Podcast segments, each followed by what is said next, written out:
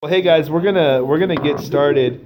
Um, it is with great pleasure, but it is also with great sorrow that uh, tonight we finish First Thessalonians. Wow. Yeah, right. This has been a really fast study.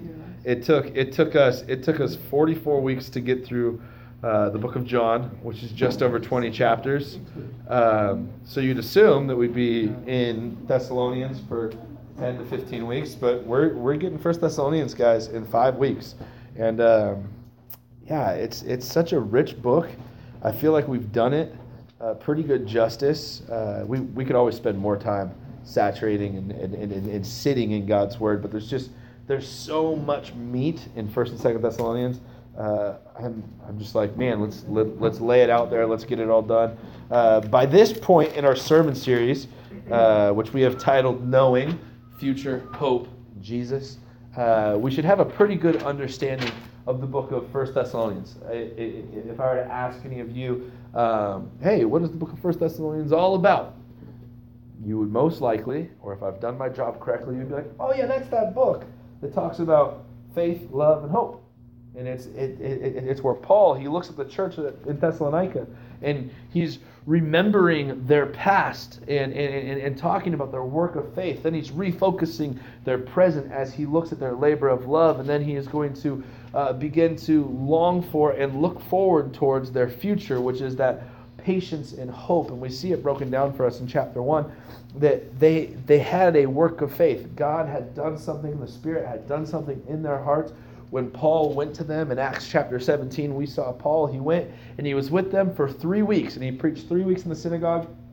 And in those three weeks, he established a church. And now he's writing this church a year after the fact. He's sent a letter uh, with Timothy. Timothy's come back with report, and so now he is he is commending them on their work of faith. God had done something in them, and, and, and we see Paul tells them that hey, you have left the idols and turned to the living God. You have turned from your idols, the work of faith, and now you worship the living God, that labor of love. You love one another, you, you, you care for one another, you work hand in hand with one another. And then he, he says, Love even more. Let love abound even more. And then he says, And you wait for the Son who is from heaven, that patience of hope. And we've seen over the last few weeks that the book breaks down. Not only is it just over uh, arching those three things, but the book breaks down. Paul seems to write all of his letters with a nice outline to them, and the outline of this book is chapter one, uh, is, is talking about their work of faith. Chapter two, uh, chapter three, and the first part of chapter four is is really focusing on uh, the labor of love and, and, and how they can love one another more and more. And then as we are seeing, the latter half of chapter four and the first part of chapter 5 really is this, this patience of hope, this focusing on the future. And we covered all of that in entirety uh, pretty exhaustively last week. We looked at the end times, we looked at some eschatology, and we're going to really spend a lot more time on that when we get to Second Thessalonians. But now we get to that little bit at the end of First Thessalonians chapter 5, the, the, the end of this letter, where Paul, he's already talked to them about their work of faith their labor of love, and their patience of hope. But now he's just going to depart and leave them with some little tidbits, some little exhortations of encouragement. And he's going to break down some things for them, what it means to, they already know now what it means to be a mature Christian with that faith, hope, and that love. Uh, but now what he's going to do is he's going to say, here's some wisdom. Here's some ways to put that love into action, to put that faith into action, to put that hope into action. And these are some everyday anecdotes for you to live your life by. If you were going to the doctor for, for some illness, or maybe you had allergies, anyone here have allergies? Allergies the worst. The only reason I bring it up is because the season is starting. And I'm thanking the Lord for this rain right now. As much as I love the sun, as much as I just want it to be not a cloud in the sky, 55 degrees and sunny, it's the perfect, that's perfect weather. 55 and sunny, right? Uh, not a cloud in the sky. But that's when the allergies really start coming. And then as it gets warmer, I don't know why, when it gets warmer, the pollen just starts doing its thing, gets in the air, and we start sneezing. And I'll tell you what, man, it took forever to find the allergy medicine that worked for me. I, I started off like any good American, Benadryl. And it was like, hey, oh, Benadryl didn't work. Went straight to Claritin, didn't work. Jumped over to Zyrtec, didn't work. Jumped back to Claritin because it was cheaper than Zyrtec, didn't work. Went to Allegra, didn't work. Went to go get prescription stuff, found out how much it cost to get allergy tests, didn't work. then I said, I need something, give me something. And the doctor said, Have you ever tried Flonase? I was like, I don't even know what that is, but I need something. And they're like, All right, well, there's Flonase and then there's prescription Flonase. And prescription Flonase is the good stuff. We'll give that to you. And it's like this little thing you stick up your nose and you shoot this awesome relief of allergy liquid into your nose, and it's amazing. Oh, it is so good. And the reason why I'm talking about that is because I got a prescription. And let's say the person who had spiritual allergies is trying to figure out how to get over the symptoms of their spiritual allergies. They're having a hard time. They're sneezing. They're, they're, they're, they're, they're messing up. They're falling into sin. They're trying to figure it all out. And they go to Paul. They say, Paul, I've tried everything. I've tried Claritin. I've tried Zyrtec. I've tried Allegra. I've tried the Temple of Diana. I've tried the Cult of Mithras. I've tried it all. I've tried Judaism. I've tried it all. What is the prescription to my spiritualities? And Paul says, Here you go. Take a dose of this. 1 Thessalonians chapter 5, second half. I've got some things for you in verses 12 through 22. Now, obviously, they didn't have chapter numbers and verse numbers back then, but Paul's going to give them here a prescription, the antidote, everything that you need to live within the will of God. What was the will of God? We saw that in chapter 4. This is the will of God that you would abstain from your fleshly desires, you would abstain from the lusts and the sins of this world, and that you would live holy. Here is now the way in which to do that. So, open your Bibles with me if you will. If you're not already there, to 1 Thessalonians chapter 5. We're going to pick up in verse 12. We're going to read all the way through 22. We're going to break these down exegetically. Then we're going to hit 23 through 28. Just wrap it up. Put a nice little bow on 1 Thessalonians. We're going to call it good. We're going to be really built up in our most holy faith by reading this. But this is what it says in verse 12 of chapter 5. It says, And we urge you, brethren, to recognize those who labor among you and who are over you in the Lord, and admonish you, and esteem them highly in the love for their work's sake. Be at peace among yourselves. Now we exhort you, brethren, to warn those who are unruly, and comfort those who are faint hearted. Uphold the weak, and be patient with all. See that no one renders evil for evil to anyone, but always pursue what is good for both yourselves and for all. Rejoice always, pray without ceasing, in everything give thanks for this is the will of God in Christ Jesus for you. Do not quench the Spirit, do not despise prophecies, but test all things and hold fast to that which is good. Abstain from every form of evil. Let's pray. Dear God, we just thank you so much for your word. God, we thank you for the opportunity that we have to read your word. God, we thank you that your word is not just a book, that your word is not just some ancient text, but that your word is living and active and sharper than any two edged sword. God, we thank you that your word speaks to us today, that your word transcends all cultures, all time periods, and it is always relevant. And God, we just pray that tonight you would speak to us through your word. God, I pray that none of these would be my words, God, but that this would be your perfect word that comes through. And as we look at what you said, uh, under the inspiration of, of, of, the Holy Spirit through Paul to the church in Thessalonica to us today. God, I pray that we are all built up in our most holy faith. So, God, we just worship you. We thank you. Thank you for the reading of your word. And God, bless us uh, as we dive into what these words have to say. So, God, we thank you and we praise you. In your name we pray. Amen. Amen. Amen. So, Paul, Paul breaks down for them. He says, Hey, great work you have had a work of faith. God has done something in your hearts. When you receive the Holy Spirit, and when I established this church, God, by His Spirit, did something in you. You experienced what it was to be a son and a daughter of Christ. Great work. Continue your faith. He said, You have experienced the love of God, and now you have extended that love that God gave to you. Now you are extending that to all the surrounding regions. You are an example of what a church is to be, not only here in Macedonia and Achaia, but to all the surrounding regions. Your reputation precedes you. You are a church of faith, of love, and you're a church of hope. And I commend you on all those things. And now, lest your head get so big with, we are the church that Paul adores let me tell you some things to never forget. Let me give you some simple things, put your feet on the ground to humble you, to bring you back down. And now here's a checklist of things to live by.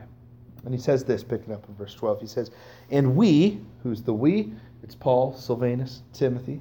Uh, we urge you, brethren, to recognize those who labor among you and are over you in the Lord and admonish you, and to esteem them very highly in love for their work's sake. Be at peace among yourselves. What Paul is saying here is he's saying, hey, those who labor among you. He's not talking about those who are out in the fields with them. He's not talking about those who maybe are selling things in the marketplace. What he's saying is those who are working in the church. This is one of those portions of Scripture where Paul says, Hey, remember those who labor among you, those who serve in your church, those who teach you in your church. Hey, respect them. Respect them.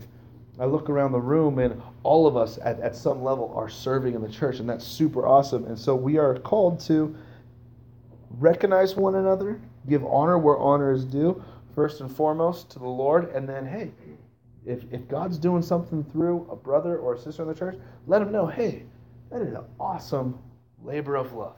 I commend you in that. And he says, and those who are over you, this being the deacons and the elders and the bishops of the church, pastors and elders today, he says, esteem them highly in love for their work's sake. Hey, they're doing a work not because it pays great, not because it's, I don't even know. He's saying they do it because they love you. They love you. And it's the call that God has put on their life. So, what does he say? He says, esteem them for their love and for their work's sake. So, he then says, be at peace among yourself. Uh, that peace there among themselves uh, is for multiple reasons.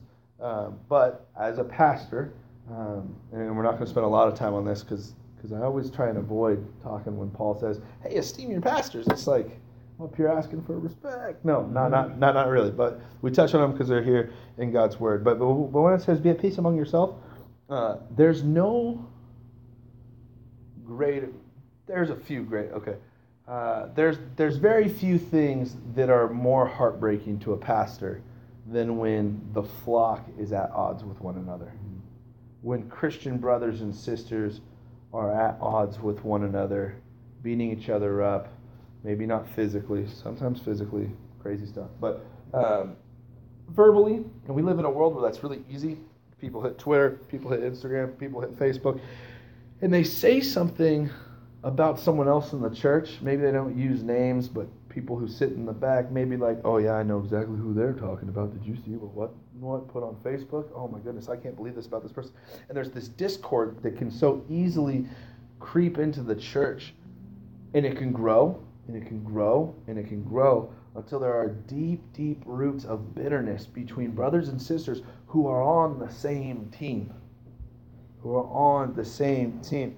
Uh, so, some examples and some correlations that could be made uh, in, in a more pop culture uh, sort of situation. Um, the, the New York Jets, like three years ago, uh, they're a professional football team. For those of you who don't know that, the New York Jets uh, were a pretty pretty good football team. Had a great coach, uh, and they were doing some really good things, making some big strides, giving the Patriots, their rival, a run for the money for the division. Like they were doing good, but what was happening on the field was not a representation of what was slowly beginning to creep into the locker room.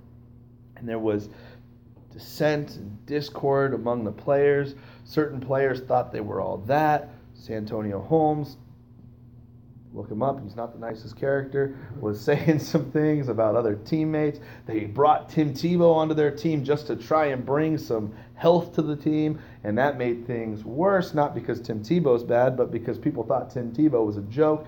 And like it just it got so bad that the team crumbled. They kept having a losing season after a losing season. And it had nothing to do with the way they were playing. It had nothing to do with the way they were being coached. It had everything to do with what was going on in the locker room, where people were like, you know what? I'm done playing with this person, Dunzo, Dunzo, Dunzo. And the team crumbled. And now, to this day, they're still being rebuilt. They're still being rebuilt. And that's just on a microcosm scale, things that can happen in the church when bitterness is allowed to continue and to continue and to continue, and feuds happen, and people stop coming to church because they don't want to see such and such, or they don't respect this person. Mm-hmm. And, and, and, and, and you know who takes the weight of most of that? Because it's easy just to go say whatever you want on Facebook. It's easy just to go talk behind someone's back because you don't carry the weight. But the pastors, they get heartbroken when they see their flock bitter at one another. I can't tell you how many elders meetings and staff meetings that I've sat through where the pastoral leadership of this church, where the elder leadership of this church has been in tears because of some things that were said about such and such sitting over in this corner by such and such sitting over in this corner. And, and disunity in the church has a lot of weight. You know who it affects even more than the pastor? It affects Jesus. Because Jesus like, I established this church. It is to be unified. That's what he prayed in John chapter 17. He said, God, I pray that they would be one, just as you and I are one, so that the world may know. Yeah, it's hard for the pastor. Yeah, Jesus prayed against it. But the witness of the church, a church that is so set on contentions and strivings amongst itself, is not doing anything for the gospel, not doing anything for the community. And churches die. Churches die when they get inward focused and they, and they're not at peace with one another. But we are called, and Paul reminds us here, to be at peace with one another. Hey, if your brother does something wrong to you, what did Jesus say? He said, Love him, forgive him. and he, forgive him, and he gave some great examples. He said, Hey, if someone hits you in the cheek, turn and give him your other cheek. If someone says, Hey, give me your tunic, give him your cloak also. Hey, walk with me one mile. Hey, I'll go the extra mile with you. Jesus says, go above and beyond and be peaceable, be loving, be forgiving. So, this is what we're called to do, uh, and it's one of those one of those prescriptions that helps us live in that mature Christian life. Can we truly be operating and working out our faith if we have contention one with another? Can our love truly be the love of God if we have contention with one another? Paul, when he writes to, to, to one of his good brothers, Titus, he says, Hey, avoid foolish contentions about genealogies and about the law and all these things because they're not profitable. They don't profit. Avoid the people who talk like that because it's not profitable. And, uh, and, and, and so we're encouraged and we're admonished here to, to, to be at peace with one another and to honor those who serve in the church. He goes on, he says, Now we, Paul, Silvanus, and Timothy, we exhort you, brothers, to warn those who are unruly. So, hey, if there's people getting out of hand in church, go speak the truth in love. Let them know, hey, that's not probably a nice thing to say about that person. Did you know that we, as brothers and sisters in Christ, we have the authority to, when we see a brother and sister doing something wrong, to call them out? Not to make a public spectacle of them. Like, say Josh was, say Josh was low key saying some rude things about people. He wasn't meaning to say it. Maybe he was meaning to say it. It's not my job to walk up to him in front of a whole bunch of people and be like, "Yo, Josh, I can't believe you're saying that.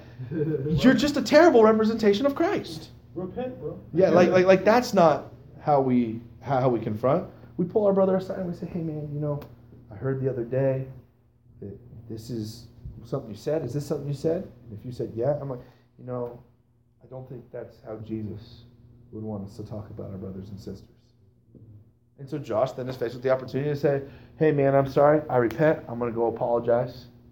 Or he can be like, "Man, you're crazy. Get out of my grill." And if he says, "Man, you're crazy. Get out of my grill," then we go and we say, "Hey, man, I love you, and I want to see the best for you. I really think you should change." And if he's still freaking out about that, then we go to the elders and the deacons of the church and we say, "Man, I need help. My brother Josh, he's just saying some terrible things about people. Can you help me out?" And then elder and pastor can sit down and be like, "Hey, man, I really think, really think you should not be saying that." And and, and when it gets to that point, uh, people are either faced with, "You know what? I'm sorry. I messed up. I shouldn't have done it. I was caught in my pride," or they can be like, "Man, whatever. All the church does is come down on people." And the reality is, the church doesn't come down on people. We're to speak the truth in love, and people all have heart issues, and, and we have to get those things worked out. But we're told to warn those who are unruly. He goes on to say, comfort those who are faint hearted. How many of you guys have ever been faint hearted before? Where you just feel like everything is crushing down on you, every single wall is closing in. You're like, I don't even know what to do. I don't even know what to do. How many of you, when you were in that moment, and someone could tell, because you all know when you see someone who's faint hearted, you can tell when someone's going through it, right? And uh, for, for, for those who've gone through it, which is probably all of us, you remember when someone came and just was like, hey, talk to me. I don't want to give you the answer. Just talk to me. I want to listen to you. I want to love on you. Just just let me know what's going on. And that brings comfort, right? Yeah.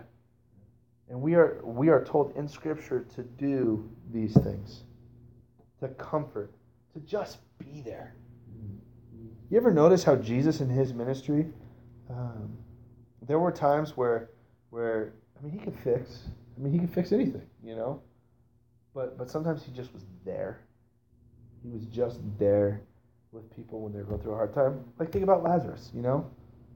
He knew that Lazarus was going to die, and he knew in advance that Lazarus was sick. He could have gone there and healed and done just this mighty work of God, but instead, he shows up and he shows us what it's like to comfort people when they're faint hearted. Mary and Martha, they were distraught. Jesus even got got sick and, and, and, and faint hearted. But what did he do? He loved on and, and he comforted. And then he said, This is for the will of God. He does an amazing miracle. But he shows us what it's like just to sympathize, to empathize, just to be with people where they're at. Because if you've never been faint hearted, there will come a day where you will be faint hearted. And it is important that we comfort one another so that when we get faint hearted, someone can come and comfort us. So, call out those who are unruly, comfort those who are faint hearted, uphold those who are weak. Upholding those who are weak goes along with comfort those who are faint hearted. Um, but, but what it means is, is, is when we uphold those who are weak, um, it's very easy. I know I am a culprit of this. Uh, many Christians, if not every Christian at some point in their life, we are, we are uh, culprits of this. When someone is weak, when someone is, is distressed, when someone's going through a hard time, you go up to them and you're like, man, Dan, I see you're having a hard time. This is what I do to fix it. I'm praying for you. Mm-hmm. and we scoot because it's awkward for us to talk about hard times. It's awkward for us to talk about weaknesses, right? And we just scoot. We're like, pray for you. Woo, maybe. And, and we scoot. But what it means to uphold those who are weak, it means to walk with them. It means to say, hey, you know what? I love you, and because I love you, I'm willing to get in the trenches with you for the long haul. I'm willing to uphold you and be with you and walk alongside you for the long haul. And, when Paul is writing here, he's, he's really uh, exhorting those who are in the church in ways to deal with those who are in the church. This is a brother sister in Christ relationship. Build up those who are weak. But the same concept also goes to followers of Christ and Christians in the community with those who are not Christians.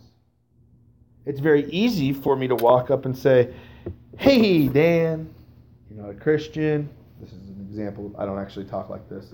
Okay, but like, Hey, Dan, I see you're not a Christian. Jesus is the only way. Choose him today. If you don't, I'll never talk to you again. I mean, that sounds really blunt, right? But so many Christians,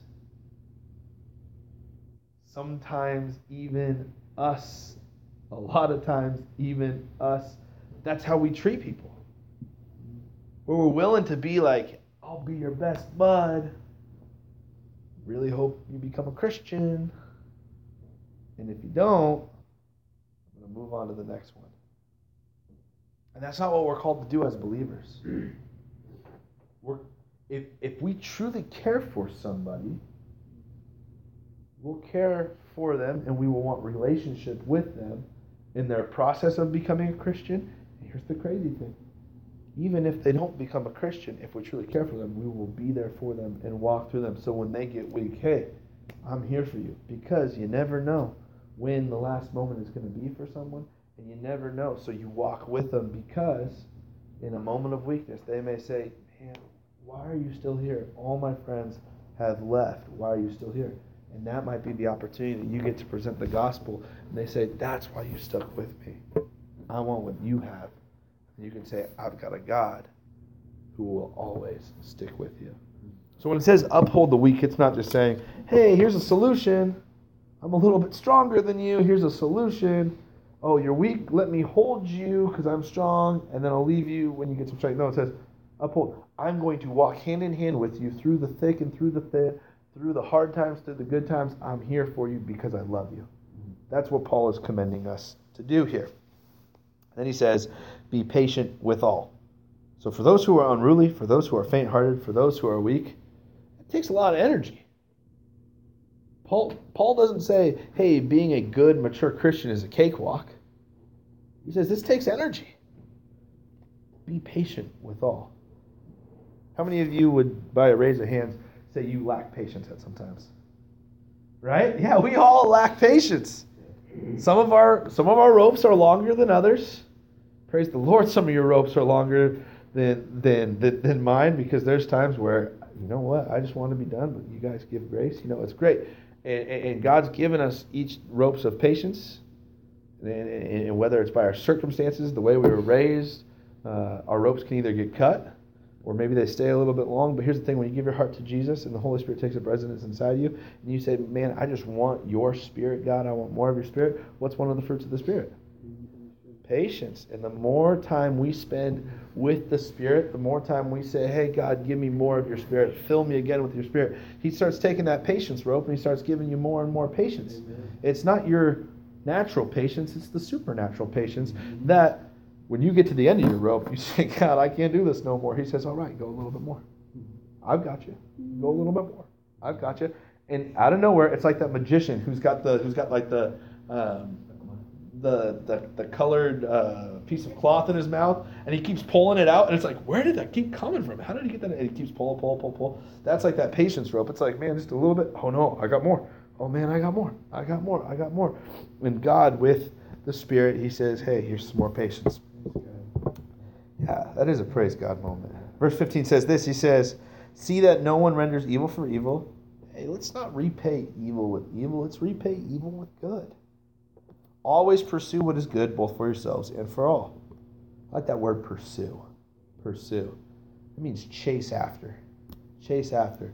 But not just like chase after, like, ah, you know, if I don't catch up, it's all good. I'll turn around. Maybe I'll get them on another day. No, pursue is like with with some intensity, like, I am not going to stop until I lay hold to this thing. Look at the children of Israel. Uh, Elijah on Mount Carmel calls down fire from heaven, boom, takes up the offering, and all these priests and, and, and, and, and prophets of the false god, they're like, oh my goodness, that was crazy. And then Elijah turns to the people and says, God is God. Do with these what you must. They all pick up their clubs and swords. They're like, let's kill the prophets. And they, they run. And it says that the Israelites pursued them until they were all dead. They had vision. They had, we got to rout ourselves of these bad things and lay hold to what God has for us. That's what this pursue what is good. You got to say, hey, man, I'm going to do what it takes so that the goodness, the grace, the love, and the mercy of God is shown to all. Not just to the church, but yourselves, the church, and to all. We should pursue, we should with some sense of vision and vigor, long to lay hold of goodness for the world. What is the goodness for the world? Well, what's the gospel? The gospel is good news. And we should pursue so that the gospel goes forth. then, after he says these things and he speaks with some, with some, uh, with some depth, he says, All right, now I'm going to give you the ultimate prescription. I've given you your Flonase for your spiritual allergies. But now you want to get rid of them completely. I'm going to load you up with the prescription Flonase. Flonase was good over the counter, but let me give you the prescription Flonase. He says this Rejoice always. Rejoice always. Sounds great, doesn't it? Does it sound easy? No. There are times where rejoicing is not the go to emotion. It probably isn't even the secondary emotion Sometimes it's the very last thing you want to have. Situation gets rough, joy. I mean, let's be honest. We've talked about hey, when someone is is down, when someone's faint-hearted, when someone's weak. How many of you guys have ever been through like a really hard time, and then Johnny Jovial comes up and he's super happy, like, oh yeah, everything's great, woohoo, and like tries to build you up, but it's not like the hey, I'm gonna sit with you, I'm gonna listen to you, I'm gonna be comforting to you, but it's like the hey, joy of the Lord is our strength, woohoo, and then like skips off to the next person. That can be frustrating at times, right? You're like, dude, does that person even know what's going on? And we're called to rejoice always, but sometimes joy can be a frustrating thing for us. Let me just break that down a little bit more because it sounds almost counterintuitive. Like, we get frustrated at Johnny Jovial over here. Um, there is a difference between happiness and joy and sometimes people can operate in a like a false sense. I'm not saying this is everyone because some people just genuinely are joyful 100% of the time. I don't know how. I've been accused of it, but they haven't seen me when I'm not in front of people. I mean, but some people are just joyful all the time and praise the Lord. Good for them. But for those of us who are human, uh, it's it's it's we, we face hard times, and it's not always happy. But here's the reality is it can't always be joyful. You see, happiness, if we were to look at this on a graph or on like a on a scale, happiness is a very um, a very wave-like emotion. It's up and down, and it's based off of circumstance. Happiness is reactional, but joy is a constant. Joy is a constant. Whereas, oh, and we have a whiteboard. This is perfect. I'm going to use it real quick. Okay? So, that was a pretty poor drawing. Uh, but let's say, let's say this is happiness. So, so this is, we're going to say this is normal. So this is our normal emotion, right? Okay? Uh, circumstances cause different things. So maybe we're, man, maybe we just start off, yeah, we'll start out as like a baby, right? Babies, they have their moments, but they, they're just joyful, little happy babies. They're happy, but then they realize, oh, I can't have that cookie, now I'm getting sad.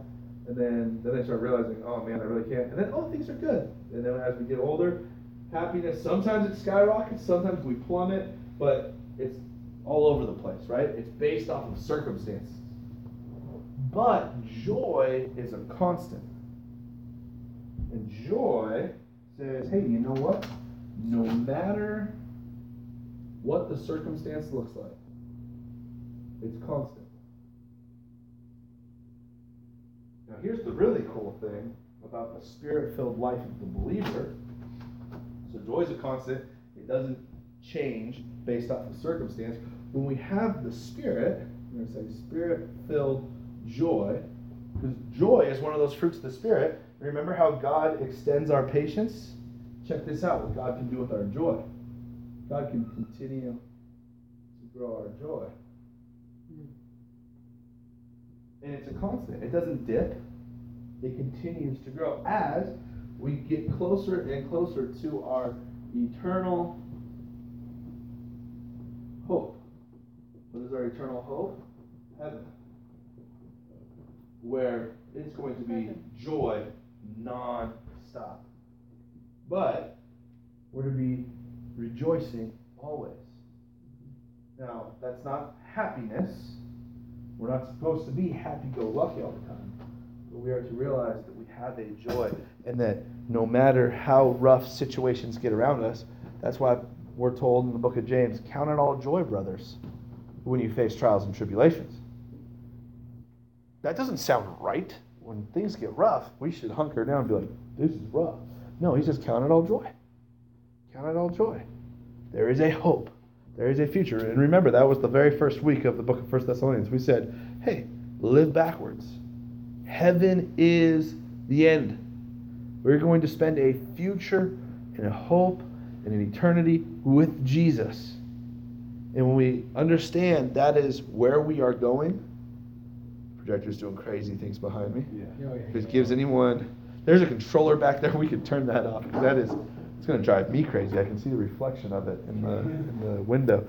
Um, but joy, uh, no, it's up on. Uh, I think it's up on top of the sound system. Uh, joy is one of those things where where because we can live backwards, um, we can have a greater understanding of joy. If you just want to throw that, actually, it's kind of yeah. Throw it to me. Oh, you got it. Boom. There we go. Great plan. Got it. Holla. That was that. That was crazy. I don't know what was happening there. Yeah. It. When I was drawing up here, I saw a flash outside. I don't know if it, like we lost power. Surge. I don't know what happened, but that was weird. Um, yeah, something went weird with it. Um, so rejoice always. Pray without ceasing. Pray without ceasing is what verse 17 says. Uh, how many of you guys have ever tried to sit down and pray nonstop for five minutes? Doable. Ten minutes? Still doable, but whew, starts getting hard. An hour? You guys ever set aside an hour just to pray for an hour? It's endurance. Anyone ever tried to pray for 24 hours straight? I haven't. that sounds intensely crazy. So, what does it mean when it says here pray without ceasing? Because we all like have given the give up point at like 24 hours. That that's just we can't do it. I mean, in reality, two hours sounds pretty darn hard, doesn't it? But when it says pray without ceasing, how do we how do we work this in? Um, the way I heard it put one time, and the way I really like this, and I, I, tend to apply this in my everyday life. Um, always having an open line of communication with the Father. Um, it's like a it's like a phone. Um, now we all are from a generation where texting is the thing, like cell phones. We can text, uh, and I'll tell you what. Um, in, in in the weeks leading up to when Mariah and I started dating, and then for for I'm making her embarrassed right now, but uh, uh, sorry about that, Mariah. But but we would text nonstop till like the wee early mornings, uh, to the wee early hours of the morning. And uh, I mean, never wanted to be like the last one to text. Never wanted to fall asleep because you always wanted to continue conversation, you know. And uh, like just you never want to put it down because you are just like in love, and you're like, oh my goodness, like I want to always be on the line. Back in the day, like when people actually had phones, you know, and stuff. I don't know anything about it. My dad tells me about it, you know. But like, like you'd be on the phone, and and you wouldn't want to hang up, so you're like hanging out in your room. Sometimes they have a cord, and the cords are like extendo length, so you can like. Anyone seen Napoleon Dynamite when he like sneaks around the corner, you know? But uh, like just always on the phone, never wanting to hang up. No, you hang up first. No, you hang up. You hang up. And so like, always wanting to stay on the line. Well, with the Lord there's no call waiting. There's no there's no like busy signals. We can stay on the phone nonstop. It's better than Sprints or AT&T or whoever Steve Harvey said was lying or uh, any of those things where hey we have more coverage in more places. You know, uh, there's no fees. There's no fees. You can be on call, have it open, the line open unlimited data, unlimited minutes, unlimited text, unlimited talk, whatever you want to call it, with the Lord. So that, hey, I'm driving down the road. Hey, God, how's it going? It's as easy as that. The pray without ceasing is, hey, I got I got the phone line and it's always open with the Lord. And then it's not not just like writing it off like, okay, I got the phone line open, I'm always praying, but no, actually taking time to, to use the phone when it's on, you know, and be like, hey God, blah blah blah blah. Hey God, thank you for this, thank you for this. And just finding those moments throughout the day where we spend time in prayer. And the more we do that, we get to this place where it's it, it's constant. You may be I mean, for me, it's it's it's one of those things where I'll I'll drive from one meeting to another in the car. I might not be like, "Oh, Father God, that was so great," and like say these high and lofty prayers, but it's just things are running through my mind. A, a person runs through my mind, and I pray for them. And, and, we get to that place, and then I sit down at my computer. I'm doing work. Maybe I'm listening to a sermon, listening to some worship music. I'm just thanking the Lord for some things. When I go down, I lay in bed. I'm talking to God and, and, getting to the place where we pray. Here's something crazy. Here's something crazy because we live in a world where we can get distracted very easily. But the early church, they would train themselves to, as they breathe in, they'd be thanking God for life, and as they breathe out, they'd be praising Him for how great He is. Think about the involuntary muscles that our lungs are breathing in, breathing out. We don't have to think about it. The early church tried to get themselves and got themselves to a place where they didn't have to think about praying because their every breath was a prayer. The rhythm of their life was a prayer. Whether that's a reality, whether that actually happened or not, that's what they wrote down. And it's a good reminder and a good example for us to always be in prayer. Let's continue on just a little bit. It says, In everything give thanks, for this is the will of God in Christ Jesus for you. What's the will of God? We saw in chapter 4 to abstain from evil. What's the will of God? To rejoice, to pray, and to give thanks. God is good. Let's give thanks. Some verses here, verses 19 through 21, are super good. It says, Do not quench the spirit, do not despise prophecies, but test all things and hold fast to what is good. We're a part of a movement, Pentecostalism, that is all about a move of the Spirit. Sometimes it gets a little crazy. People swinging from chandeliers and whatnot. Okay? We're told here not to quench the Spirit. So don't like, nope, the Holy Spirit does not move like that. That's kind of weird. Uh, we're, we're not to be like that. We're not to say, and someone prophesies or says something, we're not to be like, no, that was a crazy thing. I have no clue what they're talking about. It says, don't quench, don't despise. It says test. How do we test? God's word. If it lines up with God's word, if it is exemplified for us in God's word, hey, what does it say? I highlighted it green in my Bible. It says this hold fast to what is good. So, say you're in a situation where, in quotations, the Spirit is moving. Woohoo. Don't despise it, don't quench it. But if it doesn't line up with God's word, throw it out keep the stuff that's good. Prophecy, a lot of people can go around saying, oh, prophecy this, prophecy that. You heard Pastor Dave on Sunday, the majority, 90 plus percent of prophecy in God's Word is not forthtelling of a future event, but it is a declaration of an already known truth. In the 21st century, we've got prophecy in this way, like someone says, oh my goodness, you're going to have a baby? Prophecy. Maybe but in more cases than not, prophecy is a declaration of a already known truth. Hold on to the things that are good. Test them. If it lines up with God's word, take it and run with it. Probably wasn't prophecy right there, Dan. Sorry, man. Um, this is what it says in verse 22. It says, Abstain from every evil. Uh, you, you, you have no further to look than Paul's letters. He says, this is, this is what sin is. Boom, boom, boom, boom, boom, boom, boom. Boom. Stay away from all that. Chapter 4. That is the will of God to abstain from sin. Prescriptions for how to live a mature Christian life in faith, hope, and love. Verse 23 says this Now may the God of peace himself sanctify you completely.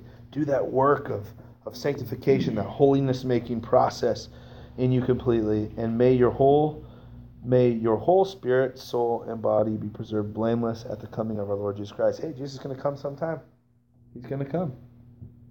May we be held in that holiness and preserved in that blamelessness. He who calls you is faithful, who also will do it. Brethren, pray for us. Greet all the brothers with a holy kiss. I charge you by the Lord that this epistle be read to all the holy brethren. The grace of the Lord Jesus Christ be with you. Amen. When I first taught this, I was 19 year old, fresh into college, ready to go teach in youth group. And I, I really spent a lot of time, this was my early days of preaching, I, I spent a lot of time on verse 26 greet the brethren with a holy kiss.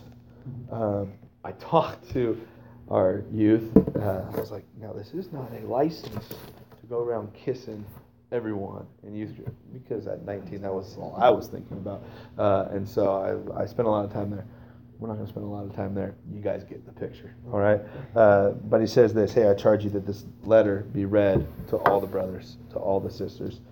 Um, and it is continually being read to the brothers and the sisters of Christ today.